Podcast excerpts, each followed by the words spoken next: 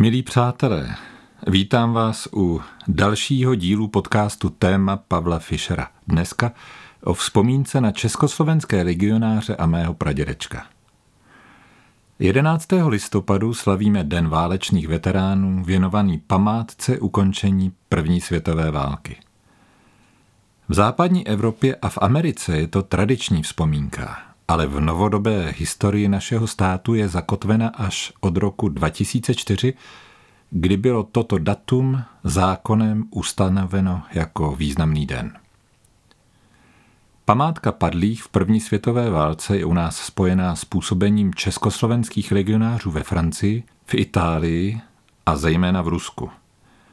Na ruském území bojovali československé dobrovolnické jednotky proti rakousko-uherské armádě a zúčastnili se několika vítězných bitev například u Zborova.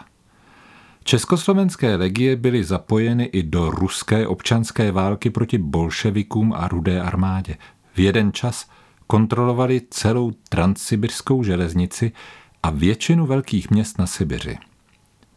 Ke konci války měly československé jednotky v Rusku na 65 tisíc bojovníků, z nichž přes 4 tisíce padlo.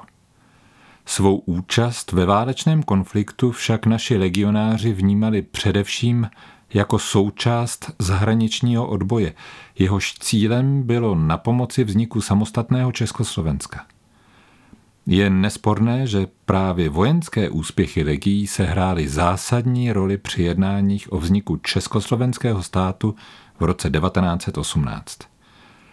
První republika v čele s prezidentem Masarykem odkaz legionářů hrdě připomínala.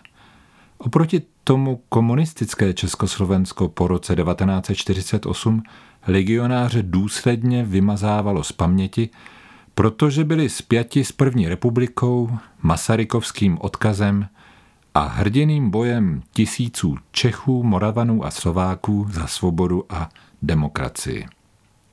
Ostatně i po roce 1989 se čeští komunisté aktivně stavěli proti obnově legionářských památníků a hrobů v Rusku, stejně jako putinovský režim, který tak činí dodnes. Sám jsem v posledních letech z pozice předsedy braně bezpečnostního výboru Senátu řešil neúctivé zacházení z hroby legionářů na ruském území a neochotu tato pětní místa udržovat, přestože k tomu ruskou stranu váže mezinárodní smlouva. Díky práci nejrůznějších spolků v čele s Československou obcí legionářskou a desítkám obětavých jednotlivců však odkaz československých legionářů není zapomenutý. Když jsem byl malý a doma se vzpomínalo na velké osobnosti rodu, vždycky přišla řeč i na našeho pradědečka Bedřicha Ženíška. Byl později ředitelem Hypobanky a v rakousko-uherské armádě bojoval jako poručík, do legí vstoupil v Rusku v roce 1918. Naše babička, rozená Ženíšková, nás jako děti učila legionářskou píseň Masaryk nás svolává. Už jako malý kluk jsem věděl, že ve škole to zpívat nesmím, ale že je to něco důležitého pro celou naši rodinu.